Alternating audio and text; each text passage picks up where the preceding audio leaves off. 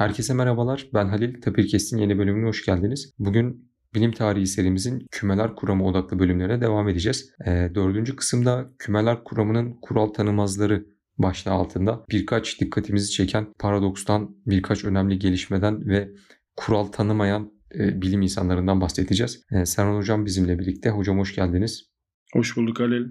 Hocam kümeler kuramının ilk kural tanımazı olarak aslında Kantor'u göstermek istiyorum. Kendisi e, o güne kadar hiç kimsenin yapmadığı bir şeyi yaptı. E, sonsuzları sıraladı. E, doğal sayıların sonsuzluğunun e, reel sayıların sonsuzluğundan daha az olduğunu gösterdi. Yani bu da ne demek? Bütün doğal sayılar kümesini aldığımızda aslında sıfırla bir arasında olan reel sayıdan elimizde e, daha az küme elemanı var. Diagonalization, köşegenleştirme argümanıyla da e, bunun kanıtını yaptı ve önceki bölümde bahsettiğimiz gibi matematiksel olarak ulaştığı bu sonuca kendisi de inanamadığını, kendisinde şaşırttığını belirtti. Hocam bu noktada e, benim dikkatimi çeken ve okurken e, denk geldiğim bir şey var. E, mesela sezgisel olarak bir şey düşünüp bunu matematiğe döküp kanıtını yapmak ile bir şeyin sezgisel olarak farkında olup ama yine de matematiksel birkaç işlemden sonra, derivasyondan sonra elde ettiğimiz matematiksel kanıtın gözlerimize inanamaz geldiğini yani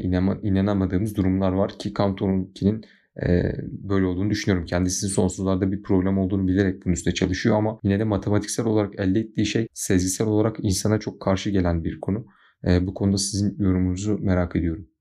Halil aslında bölümün adını gerçekten güzel seçip başrolü de Kantor'a vermen beni de memnun etti. Herhalde böyle bir başrolü Kantor'dan başka kimse alamazdı, oynayamazdı. Baş kural tanımaz. Bütün işin başı ona geliyor. Şimdi aslında kural tanımazlardan söz ederken birazdan da tahmin ediyorum sıra gelecektir. Bir sürü açmaza, çıkmaza, paradoksa yol açan mevzular gündeme gelecek ki bunlardan herhalde hepsini böyle derleyip toparlayacağımız bir isim vermek zorunda kalsaydık ölçmeye karşılık geliyor. Bazı şeylerin zihnimizde üç boyutlu dünyada yaşadığımız gündelik hayatımızı şekillendiren parçalar üzerinden değerlendirildiğinde hiç sorun yaratmayan ölçü kavramı, ölçme kavramı bir şekilde matematiğin en temel konusu olan kümeler konusuna geldiğinde ne tarz sorunlara yol açtı işte son 100-150 yıldır ortada. Şimdi bu konuda şunu söylemek istiyorum. Özellikle Kantor'un yine senin de çok yerinde belirttiğin gibi sonsuzluklar ve bunların sıralamalarıyla ilgili yapmış olduğu, ortaya koymuş olduğu diyelim matematik insan aklının gerçekten bazı şeyleri almasına engel oluyor. Çünkü gündelik hayatta sayma ve sıralama işlerini kısıtlı zamanda, kısıtlı miktarda, kısıtlı kaynaklarla yapmaya o kadar alışıyoruz ki zihnimiz sonsuz dediğimiz sayı olmayan bir kavramın bunu nasıl şekillendirdiğini anlayamayacak şekilde güdülenmiş oluyor ve haliyle bunlar ortaya çıktığında karşımıza açmaz dediğimiz durumlar e, geliyor ki e, herhalde bundan da bahsedeceğizdir diye düşünüyorum. Yine Kantor'a atıfta bulunarak yapılan işte Hilbert'in sonsuzluk oteli bunlardan bir tanesi. Yani bunu kendi doğal sayılar içerisinde bile yapmak mümkün. Yani acaba doğal sayılardan çift sayıları çıkartsak elimizde kalan tek sayılarla çift sayıların sayısı aynı mıdır? Hadi bunlar aynıdır diyelim. Her bir e, teke bir çift olsun. E peki bunların kendisi doğal sayılarla aynı mıdır? Değil mi? Yani insanın aklına standart olarak yarısı kadar demek geliyor insan içerisinden. Ancak durumun böyle olmadığını gösteren bir adam var. Baş kural tanımaz dediğin gibi Kantor. E, bu bu konuda gerçekten çok önemli işler yapmış birisi ve dediğin gibi problemin yine başta da bahsetmiştik daha önceki podcastlerde de yatay eksenle ilgili bir sorun olduğunu yani gerçel sayıların özüyle alakalı bir problem olduğunu Fourier serilerin yakın saklıyla e, uğraşırken ortaya koyduğu için e, ben de sana katılıyorum. Sezgisel olarak bazı şeyleri görüp hissedip hele bir de de bunu biçimsel olarak insanların karşısına koyduğu halde hala e, görüyorum ama inanamıyorum arkadaşına e, yazdığı mektupta olduğu gibi durumlar söz konusu tahmin ediyorum. Bu da matematiği gerçekten en önemli insan eforlarından bir tanesi haline getiriyor. Bazen gündelik hayatta çok doğal karşıladığımız şeylerin işin özüne inildiğinde önemli açmazlara yol açtığını görmek insanı şaşırıyor ve insanı tahmin ediyorum kendisinden alıyor. Hocam hatta bu sezgisel olarak ortaya konulan ilk paradokslardan biri sanırım e, Zeno paradoksu olarak geçiyor. Yani eski Yunan'da başlayan bu e, paradokslar Aşil'in kaplumbağaya hiçbir zaman yetişemeyeceğini söyleyen her zaman bu şekilde anlatılan Zeno paradoksuyla e, aslında orada da yine bir ölçme sorunumuz var diye biliyorum. E, bu şekilde başlıyor. Kantor'un ortaya koyduğu gelişmelerden sonra bu kuralları yıkıp kendi koyduğu e, sonsuzları sıralamadan sonra ve kümeler kuramının başlamasından sonra e, naif set teori daha önce konuştuğumuz gibi sezgisel küme kuramı e, aslında Russell'ın ortaya koyduğu bir paradoksla da yıkılıyor. E, Russell'ın sorduğu şey aslında temel olarak e, berber paradoksu olarak da geçmekte. Evrensel küme e, kendinin alt kümesi midir? E, burada bir sorun ortaya çıkıyor ve naif set teoriden artık e, Zermelo-Fraenkel axiom of choice dediğimiz daha e, gelişmiş versiyonlarına ihtiyaç duyuyoruz. Ancak axiom of choice'un da sizinle daha önce konuştuğumuz gibi bazı sorunları engellememize yeterli olmuyor. Örneğin Van Ahtarski axiom of choice kullanılarak inşa edilen aslında bir paradoks. Temel olarak ondan da bahsetmek isterim. Elimizde bir top olduğunu düşünelim. Bunu öyle bir şekilde değiştiriyoruz ve yeniden bir araya getiriyoruz ki elimizde aynı boyutta toptan iki tane var. Hatta bununla ilgili bir 1 Nisan şakası da yapılmış. Bir yerde madencilerin elindeki altın küreyi e, Banach-Tarski e, paradoksunu kullanarak çoğaltmaya çalıştığına dair bir dergide zamanında böyle bir 1 e, Nisan şakası yapılmış. Bu konuda sizin de görüşlerinizi merak ediyorum hocam. Şimdi tabii tarihsel gelişimine bakıldığında Kantor'un açtığı yoldan gidildiğinde işte daha önce de konuşuldu malum. Frege'nin ortaya koymaya çalıştığı bu sezgiseli biçimsele dönüştürme Russell'ın çok önemli katkısıyla dediğin gibi yerle bir oldu. Burada çok temel bir problem ortaya çıktı yine ölçmeli aslında doğrudan bağlantılı. E, sen ona bize de ortaokulda da öyle öğretildiği gibi evrensel küme adını verdiğimiz bir e, nesneden bahsediyoruz. Yani Kantor böyle bir şeyin olamayacağını engellemediği için Russell da bunu kendinde hak görüp her şeyin içerisine aldığını varsaydığımız, her şeyin içinde olduğunu varsaydığımız bir küme yazabilir miyim? E, bunu Kantor engellemediğine göre yazabilirim dediği an itibariyle ilk sorduğu soruda görüyoruz ki ortaya bir paradoks çıkıyor. Dediğin gibi yine bu noktada da karşımıza bunun daha gelişmiş sürümlerini ortaya atarak bu tarz açmazların küme kuramı gibi matematiğin en temelinde bulunan o nesneler olgusunun, ilişkiler olgusunun, ilişkiler ağının sorunlara yol açmamasına doğru giden bir noktaya doğru evriliyor. Ama burada senin şu yorumuna katılmak istiyorum ben. Bazı şeylerin hatta matematikte bence hemen hemen her şeyin sezgisel olarak başlayıp biçimselliğe sonradan gitmesi gibi e, gayet insani, gayet insan doğasına uygun olduğunu düşündüğüm bir tarafı var Halil. Ben böyle düşünüyorum en azından kendi adıma. Yani bizim kavrayamadığımız, kavramakta zorlandığımız şeylerle başlayamayacağımız yani kavradığımız, çok iyi kavradığımız şeylerle başladığımız ama daha sonradan kavrayamayacağımız şeylere gidebilen bir yöntem genelde izleniyor sanki matematikte. Ya bu tabii bu herkes bunu oturup böyle yapsın anlamında söylemiyorum da tarihsel gelişimine bakıldığında bir şeyle başlamak gerektiği için o başladığımız şeyi de iyi anladığımızı iddia etmekle, varsaymakla harekete geçtiğimiz için tahmin ediyorum. Sezgisellik burada o yüzden çok önem arz ediyor. Hala bazı noktalarda yine senin de söylediğin gibi insanın sezgilerine gerçekten karşı gelen bu da olmaz dedirten matematiksel gerçekliklerle karşılaşıyoruz. Bunun da tabii karşısında e, çok önemli bir durum var. Yani biçimsellik. Siz biçimsel olmayan bir şekilde ilerlerseniz karşınıza paradoks çıkma olasılığı diyelim çok daha fazla ama sezgisel bir şeyle başlayıp yani bunun böyle olmasına inanıyorum, böyle olmasını arzu ediyorum deyip başlayıp bununla alakalı bir biçimselliğe gittiğinizde işte şu an gördüğümüz tarihsel sürece doğru evriliyoruz. Yani bir sürümün bir sonraki sürümü ezip onun nispeten daha az açıkla hayatına devam ettiği birçok problemi çözdüğü, bazı açıklarının da olduğu ama bir önceki sürüme göre sanki daha iyi bir güncellemeyle devam ettiğini görüyoruz. Ben bu şekilde düşünüyorum Ali.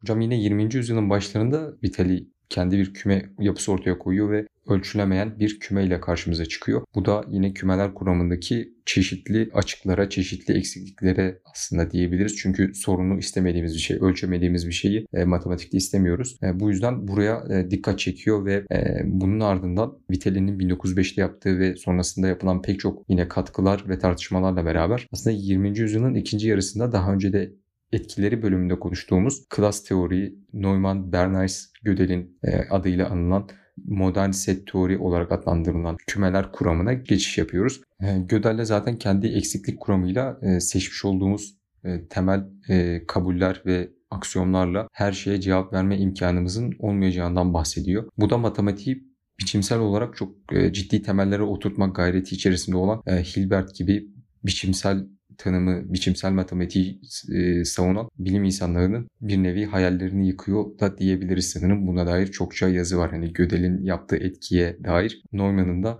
hesaplama bilimi üzerine çok ciddi çalışmaları var. Bundan daha da ilerleyen bölümlerde bahsedeceğiz. Hocam şunu merak ediyorum. Kümeler kuramının hesaplamaya etkisini daha önce kısaca değinmiştik. Ee, yine kümeler kuramının sayılar kuramı üstüne olan etkisi ve bu açmazların, e, paradoksların nasıl üstesinden gelinmeye çalışıldı bunları bir sizden dinlemek isterim.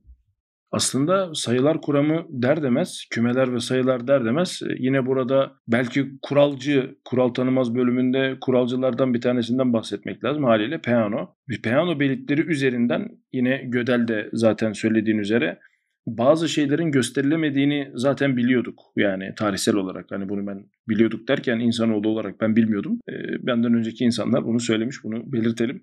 Bu, bu noktada ortaya çıkan her bir ilerleme diyelim artık ona, güncelleme daha önceden belki göremediğimiz bazı sorunları görmemize yardım ediyor ve bir taraftan da yeni bir ufuk açtığı için o yeni ufuklarda başka sorunlara yol açıyor. Bu işte böyle e, evrimsel olarak ilerleyen bir süreç.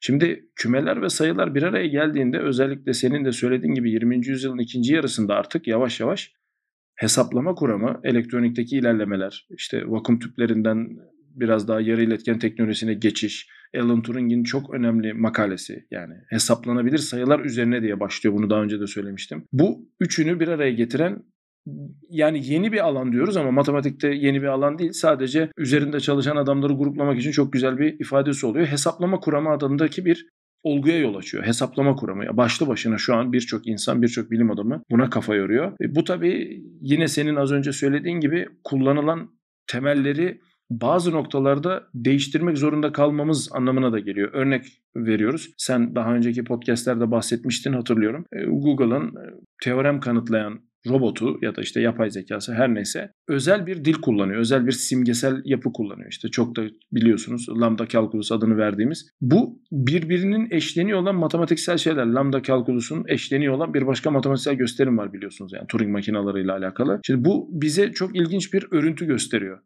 Hesaplama kuramı, kümeler, sayılar ve Gödel'in eksiklik kuramı aynı belki işte 19. yüzyılın sonu 20. yüzyılın başı ve ikinci yarısına doğru artık iyice olgunlaşan kuantum mekaniksel sistemler yani doğanın özüyle ilgili, doğanın indirgenemez en alt tarafıyla ilgili çok tuhaf benzerlikler ortaya koyuyor. İşte gruplar, halkalar, cisimler, e, bakışımlılık özelliği, Noether'in e, kuramı gibi. Bunların hepsinin birbirine bağlı olduğunu gördüğümüz özellikle bir 20. yüzyılın ikinci yarısı var ki hesaplama kuramıyla, bilgisayarların da hızıyla bu artık baş döndürücü bir e, hıza ulaştı ve şu an bilimsel yayınları takip ederken bile yetişemiyoruz. O kadar hızlı ilerlemeler kaydoluyor. Bu noktada gerçekten özellikle 20. yüzyılın ikinci yarısı ve şu an içinde bulunduğumuz 21. yüzyıl e, bence çok daha büyük gelişmelere gebe. Çünkü fizik anlamında doğanın o en indirgenemez yapısının Heisenberg'in belirsizlik ilkesi mesela bu noktada yine devreye giriyor.